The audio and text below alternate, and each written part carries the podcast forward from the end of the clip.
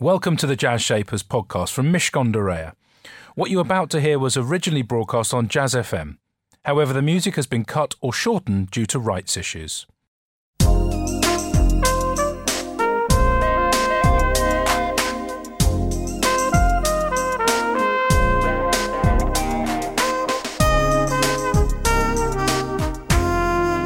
This is Jazz Shapers with Elliot Moss on Jazz FM.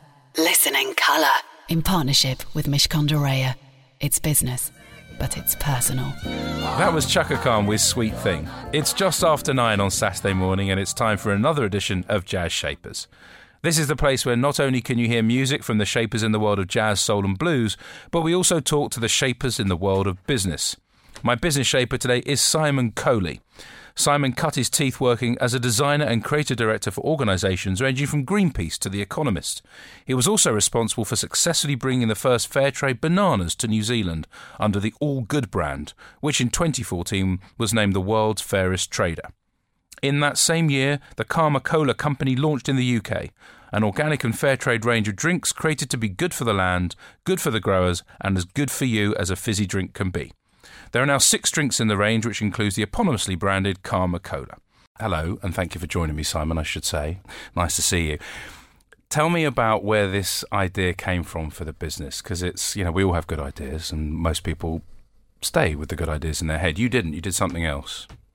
Uh, it it first started on a beach in New Zealand, Piha, where I met the the two guys that I'm in business with, Chris and Matt Morrison. Um, Chris surfs there, and I met him there just over 12 years ago now. Um, we'd been thinking about how we might bring uh, organic tropical fruit from a place closer to New Zealand, Samoa, to buyers in New Zealand. And we've been trying to figure out how we'd sell these bananas that grow in abundance there and used to contribute to 20% of the island's GDP. And then when supermarkets became more sophisticated and along with containerized shipping, a lot of that trade that was on banana boats to New Zealand disappeared because they, they couldn't take the competition from larger exporting nations like Ecuador and, um, and Malaysia. Uh, so we, Chris had been there surfing. I'd caught up with him afterwards. He'd said, "There's this, all this great produce there that's not making it out of the country. Why don't we do something about it?" And naively, I thought, "What a great idea! You know, surely people in New Zealand would like organic fair, trade bananas from Samoa from their neighbours. So we imported some, and it went really badly. we um, we we didn't realise just how fragile and perishable bananas are, strangely, and uh, we qu- quickly learned that we didn't know enough about it to make it work. But we was a great demand for these things that that. Um, people wanted to be able to buy produce from people they knew, understand the provenance, and be able to kind of know, you know, know the impact they can have as consumers. We sort of saw that, and we tried to explain it in this idea of a virtuous circle, which is where the name for that company, All Good, came from. That these things would be good for the land, good for the growers, and good for consumers. But in thinking that through, and, and consequently, we have got better at importing bananas. We now bring a few containers of fair trade bananas into New Zealand every week. So, you know, we learnt very quickly how to manage that. But when we'd um, got over that first kind of uh, um, uh, challenge in our business, we thought maybe we should move on to non perishable products, and we thought we'd do drinks. And the idea of this virtual circle that, that we could be good for the environment and the people that grew produce as well as consumers made me think that the idea of karma is a really nice way of explaining it. And we were thinking, what else could we get from these places? We could get coconut from Samoa, we could get chocolate. And, and as a sort of um, prefix to that, calling them Karma chocolate and Karma cocoa might be a good way to market them.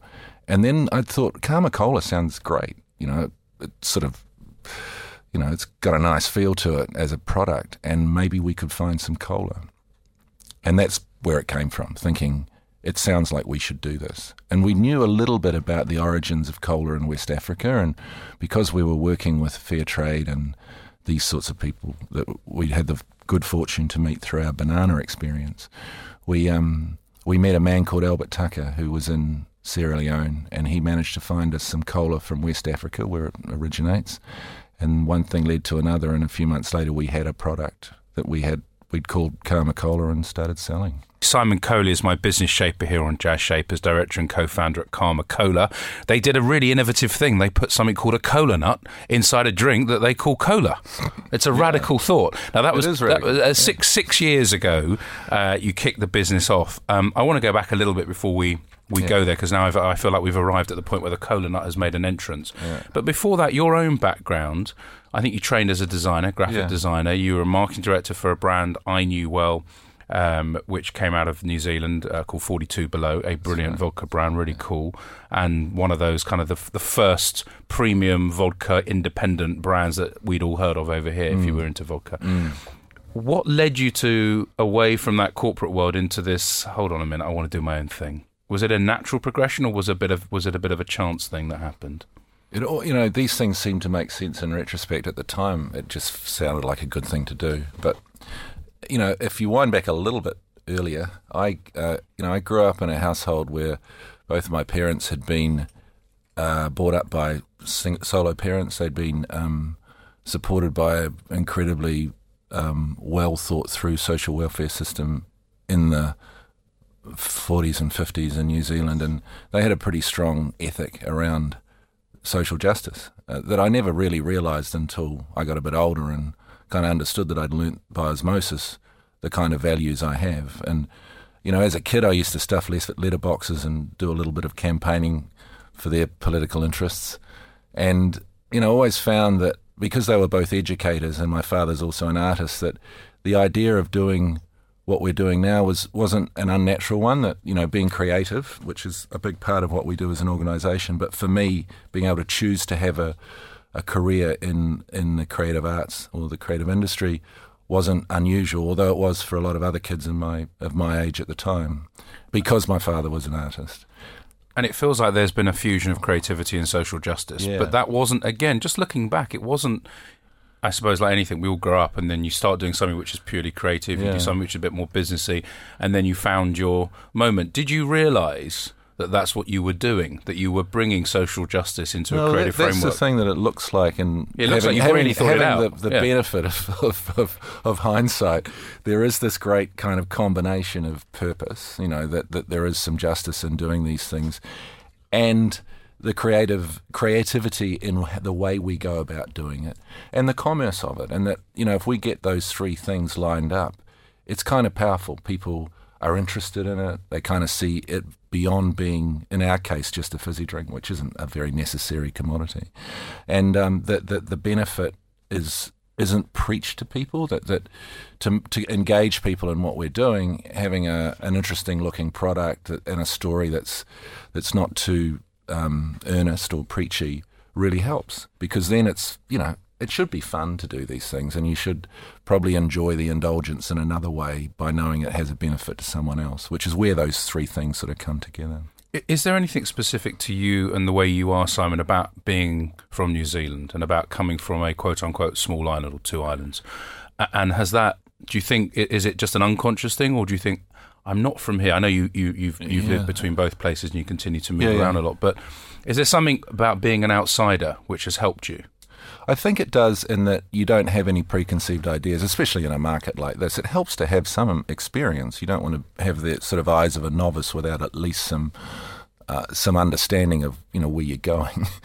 but at the same time, there's there's a kind of cultural understanding in New Zealand that you you kind of need to be a generalist in order to get things going because it's a small population. Uh, the skill base is great, but you know you, you, need to apply yourself to things to make them happen. And there's also a kind of um, a, I guess a, a, a, cultural phenomenon where people will give it a go. You know that that it, it's it can't be too hard to do something because you know with 42 below one of the things that that, I learnt from Geoff is that he and he wrote a book about this. Every bastard says said no. you know that uh, there are a lot of people that were sort of knocking the idea because it sounded like there's a lot of vodka in the world. You know, why would you do another one? Why would one from New Zealand be eh, of interest to anyone? You go, well, that's not a reason not to do it. If anything, that differentiation is great. You know that New Zealand could have a great pure brand that coming from a place that has clean air and you know extreme weather, it, you know it's like Russia or Finland. Maybe you can make a great vodka there. You know, so the the idea of that Kiwi spirit or ingenuity, I guess we call it, that you people have a sense of being pioneers there or have, you know, our mm. forefathers there, our foremothers. Um, you know, we're pioneering in a number of ways, and, and that's still part of the culture. And that the, the constraints that you feel in a more bigger population where there are a lot of specialists aren't quite the same. So, you know, there's a bit more headroom if you've got an idea. Um, it's not all you need, but it's quite good to have that confidence uh, to try something and start it to learn from it rather than think you can't do it definitely worth thinking about how you might find your headroom wherever you are thinking mm. about your idea. Stay with me for much more from my business shaper, Simon Coley. We are going to crack the cola nut pretty shortly, and you'll find out how he's been managed to sell millions and millions and millions of um, his drinks in over 20 countries as well. That's all happening in a few minutes, but first, here's more from our news session podcast. You'll recall that we talk about an interesting and important topic to you, uh, an important topic topic in business, but it's through the lens of the law. This is about the gig economy, and our host is the one and only Paddy O'Connell. The News Sessions with Paddy O'Connell in partnership with Mishcon de Reya. It's business, but it's personal. Jazz FM. Hello, I'm Paddy O'Connell, and you're listening to the News Sessions from Mishcon de Reya. Each week, we have an in depth look at a key item of law which is hitting the headlines. Today, we're talking about the gig economy, and it's all about the way we earn money in the modern age. And here to discuss is Susanna Kintish. She's employment partner at Mishcon de Reya. Hello there, Susanna. Hi, thanks for having me. So, Susanna, it, it's, uh, it's, if I think of a sliding scale where I'm an employer and I want to exert as much sort of influence on my staff, employees, workers to get my brand right, the more I stipulate how I want them to behave, am I moving them more towards employed status with the more I give them instruction?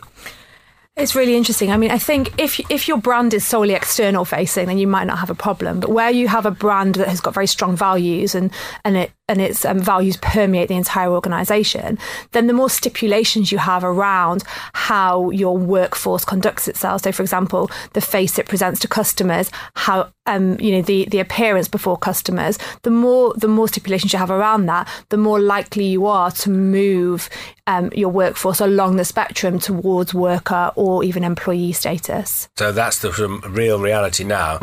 That everything comes at a price. That's right. It's quite difficult to reconcile having a very strong brand um, with with having genuinely self-employed. The News Sessions podcast with Paddy O'Connell from Mishcon de Reya. Find more of the News Sessions podcasts dealing with key legal matters on iTunes. Don't forget you can hear this program and so many more in the archive after 10 a.m. this very morning. You can also ask Alexa or Google to play Jazz Shapers, and there you can hear many of the recent programs, including today's after 10, as I said. Or if you pop Jazz Shapers into iTunes, you'll get the full archive of programs to enjoy there as well. But here, right now, is Simon Coley, director and co founder at Karma Cola. And we were talking, I mentioned earlier, the cola nut. I want to bring the cola nut mm. back into centre stage. You're holding one. For those people that don't know, and you'd think, thank you, I'm now holding one, um, and I'm going to smell it. It doesn't smell very. It smells as kind of a. I don't know what it smells of actually. earthy. Earthy. Yeah. That's a good word. Thank you. Most cola, I would have thought, has a cola nut in it. Mm. He says naively. Does it, Simon, or is yours the only one? Well, I mean, we like to think it does. I think there are other brands that have, have experimented with, you know, real, natural, organic ingredients. But the the point of ours was that we would tr- we've challenged ourselves to make a cola that had ingredients you'd recognise. So ours has lime, coriander, cinnamon, orange zest, lemon, and cola. Cola is. Uh, you know, so, something that's in the most popular word in the English language but probably not in the drink that hold, bears that name. And that was a big point of difference for us that we could take what is an incredibly bitter flavour and an, and quite an important, you know, ritual ingredient in West Africa and use it to, to honour the kind of idea of the recipe and that we we tried a lot of different recipes, a lot of different combinations of those key ingredients with lemon juice and sugar and um, lime and vanilla to, to balance the bitterness out. Because cola was probably invented as a kind of tonic to um, to mask the active ingredients in the drink. Um, and the cola has theobromine, which is a bit like caffeine. It's a bit of a stimulant, makes you talkative. Um, it's used ritually to to welcome people in West Africa. So that idea of um, of uh, cola adding life is actually a phrase that's used in the villages we work with. They say, "He who brings cola brings life." Now, your your packaging brings life. Your whole ethos obviously brings life as as well.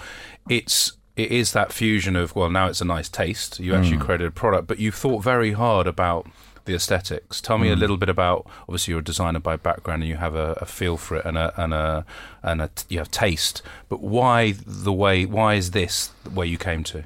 The um, the bottle and the can have a kind of depiction of a character from or, a spirit from the, the area that we get the ingredient from, called Mummy Wata. And Mummy Wata is a, like a mermaid. She she lives in literally from Creole, it's mother water is the interpretation. But um, she brings good fortune to the people in the villages, like a storm or a river would, and disaster. So she can be tempest- tempestuous, both good and bad. And the depiction that the artist that we asked to help us with is of a, a kind of like an angel and a devil flying around the words Karma Cola. And, you know, in the past there was a, there's a mythology around Mummy Water appearing to one of the chiefs in the key village that we trade with called Boma. And the chief was then a man, and Mummy Water came to him in a dream and said, In the future, we, I'd like you to make sure that all the future chiefs are women, otherwise, there'll be trouble. And since then, every chief of Boma has been a woman. And the other thing to note is, um, by the way, that part of every sale of every bottle and can goes towards uh, growers' families. So there you go. There's In those villages. in those villages, which is pretty cool. It isn't just cola; it's ginger ale. Yes. Uh, what's the other one? The le- this is a new one. It's an orangeade. orange ale. Good, I haven't seen that one. There's a Summer, lemony one as well. There's a, a lemonade called Lemmy. Hmm. Yep. Uh, and we have a sugar-free Karma Cola and a few other new formulations like that. We're thinking. They're not listening, but do you have a favourite? They won't hear. After cola, I, I really like the new orangeade. Um, Is it? It's it's a good summer drink, which is probably why we called it that. Obviously, you've not made drinks before. I mean, this is the first time you've kind of created your own. well, Chris, who I who's a Chris partner, has had a business called Phoenix Organics in New Zealand. So he was a pioneer of organic soft drinks there. So we do have a lot of experience in that area. But for you personally, it must be quite nice. Actually, I mean, Yeah. obviously you're involved with the, the the vodka thing, but this is now your own baby. You're, Well, in that yeah, and I think that that it is it does feel like that because we've we've created different characters for all of the drinks, which is probably not the smartest thing to do when you're trying to build a brand that everyone will recognize, but it seems to pay back in that people like or they relate to the characters. So Gingerella, who is a you know quite an uh, well we think an attractive looking fiery red-headed woman is a, you know adorns the can and the bottle of our ginger ale. And she's already got a lot of fans. She's appeared as tattoos on people's breasts and and arms. She's appeared in drag on a few occasions. Um, we were trying to get someone to dress up as her in a sort of Trump suit because she's sort of become a an icon for people with red hair. Um, possibly not the one we were just talking about, but she's yeah, she's got a life of her own, and and all of them seem to have out there in social media been adopted by people who've done their own thing with them. Is the irreverence, and I don't think it's super irreverent, I think it's just having fun. Is that hmm. from your personality? Is that because you think that's what people like, or, or is it a mixture of the two? Because sometimes people have ideas, you know, Innocent years ago pioneered the, Yeah. the notion of packaging that talked to you. This takes it somewhere else again. It kind of, it has, it's got an artistic feel to it. I think there's something you know. One of your former guests talks about having creative courage. That you know, if you have an idea like this, actually following it through, and you know, not John try- Hegarty you're talking That's the one. Yeah. yeah, and he's you know he's someone who's seen the brand and and you know been you know re- spoken about it with me and and been kind of impressed with it, if I can say that. It was, it's really great to get that feedback. But I think, you know, the point is we try and engage people visually and, you know, make them smile a little bit in their minds when they see it. That that's the kind of engagement we want to get with people, not to tell them what's going on, but to capture their imagination so then they can discover a bit more about why we're doing it and why we think it's important. You know, our kind of codify way of codifying this is to think if it looks great, at least we get people to reach out and pick it up. If they pick it up and taste it and it tastes good, then we've got permission to do more. So we get the looks great, tastes great. Then when we tell them or they discover that we do good as well, then we've got a we've sort of got a relationship with them. You know, we can kind of go, you know, by the way, you've just drunk this and some money's just gone back to educate some kids in a village in Africa to help them gain their own economic independence. And that sort of closes the circle. That's the karma in our hmm. karma cola. And I want to talk more about that foundation, all the activities you do in our final chat, which is going to come up shortly. Plus, I'll be playing a track from Al Green. Jazz Shapers on Jazz FM. In partnership with Mishcon de It's business, but it's personal.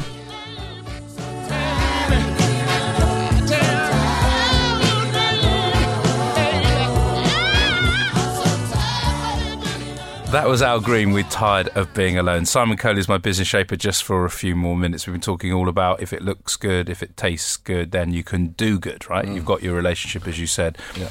Tell me about the good things that you've done um, through the foundation. Well, I mean, it is the collective work of a lot of people. Um, Albert, our chairman, has done an incredible job of sort of bridging the relationship we have with our growers on the ground in Sierra Leone and, and developing that scope of the foundation further to Sri Lanka and other places where we get ingredients from. But the um, what we've been able to do with the money that's generated from the sale of drinks is educate young girls that they don't normally get the chance. It's usually the, the first son that gets the education and then the next boy and the next boy if there are boys and if there's a a, a, girl, she's less likely to get to school. So we've made sure we can shift the balance back towards young women in these villages, um, because there are women as chiefs. So you know, there's there's already role models for leadership, but education's such an important thing in these these cultures because otherwise they their choices as children are to be farmers or farmers' wives, and there's not a lot of room for them to continue to generate their income from farming. So that's a big thing for us. Infrastructure. When we first sent the first check there from the first year of sales, we we put some kind of guidelines around it. We don't pretend to be an NGO. It was kind of a DIY thing at the beginning. And we said, look, we don't know what you need as much as you do. So let us know what you think we should spend the money on.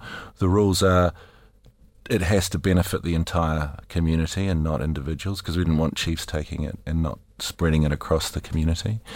Um, it needs to be able to be used so that ultimately you become economically independent because we don't want to be seen as a charity. So things that are more like infrastructure than than uh, disposable. Like when we, we we're quite happy to pay for teachers and maintain schools, but if we buy lots of pencils, we just have to buy them again every year. So, you know, developing revenue that enables them to support themselves is better, we think. So that's kind of been our approach. And although it's uh, uh, kind of started relatively chaotically, we just kind of got requests, and Albert would text message back to them and find a foreman or someone to help build something.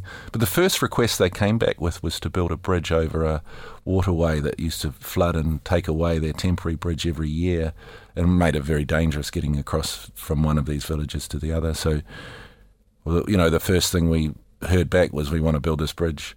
They built it. When we first went there, we saw the entire community standing on it. Mm. Like the first view I saw of the village was all these guys dressed up as spirits dancing on this bridge. That was the, the moment when I thought, wow, well, we've done something. And, and yeah. let me ask you about that just mm. before we go to your song choice because mm. we're going to run out of time. What is the is that the moment that you want to feel? Is that the most um, uplifting moment for you in the business? I think I, I have to keep going back to that. You know, there's a lot of challenges in doing what we're doing. When you think, well, you know, an idea that was just an idea has turned into something with the help of a lot of people and a lot of enthusiasm for this idea that's really tangible. And, a, you know, apart from the obvious kind of job we're doing, the, you know, the personal journey and being able to get to that point and take it further was fantastic. Like actually seeing mm. what had happened. And in yeah. and in a nutshell, is it is the future about just doing selling even more so that you can do even more? Is it as simple as that? I think it can be. I think you know we've got to look at both ends of our supply chain, how we engage people in a re, you know respectful way as consumers of our products, and then the the beneficiaries who, you know, anyone in that supply chain who can benefit from that from the commerce should be aligned with our purpose. And that's what happens with the partners we have in restaurants that sell our drinks and shops that sell our drinks. We try and get them all involved. So, it, you know, it feels like that we can do more because we're trying to combine those things that idea of being a purposeful enterprise, doing it creatively, and showing that everyone can benefit from it, benefit from it commercially. Mm. I really hope that simple recipe, and I know it's not simple to deliver. I mm. hope that remains right central, uh, right mm. front and centre for you because mm. I think it's brilliant, and what you're doing is mm. fabulous, and and the drinks are really nice too, which always helps, doesn't it? Yeah, it is a benefit. Yeah, Simon, thanks for your time. Thank Just before you. I let you go, what's your song choice and why have you oh, chosen oh, it's, it? Uh, Gil Scott Heron. Uh, you know, when you asked about this, I thought I, I couldn't get past it. You know, every other jazz experience I had in my life, this one keeps coming back. And I think when I first heard it, I would have been a teenager. Most of my repertoire was punk from here. You know, it's kind of angry white music. and then being introduced to reggae and then I guess jazz through Gil Scott Heron's kind of jazz poetry. And this song in particular, um, because last night I was badly being a bad father, we're out with my kids looking at my phone, and both of them said to me, Stop looking at the screen, Dad. you know, and I thought, yeah, you're right. And so when I was thinking about the song again this morning, I thought it's it's still really appropriate. The revolution will not be televised. And it, it will be live. And here it is just for you. Yeah.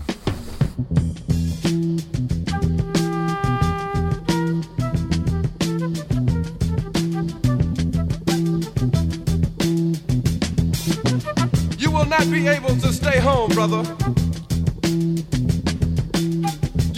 able to plug in, turn on, and cop out.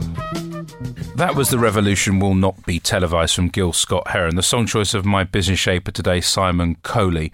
A brilliant example of fusing creativity with social justice and what's the output? Business with purpose. Jazz Shapers on Jazz FM. In partnership with Mishcon de Reya. It's business, but it's personal. We hope you enjoyed that edition of Jazz Shapers. You'll find hundreds more guests available to listen to in our archive. To find out more, just search Jazz Shapers in iTunes or head over to mishcondereya.com forward slash jazz shapers.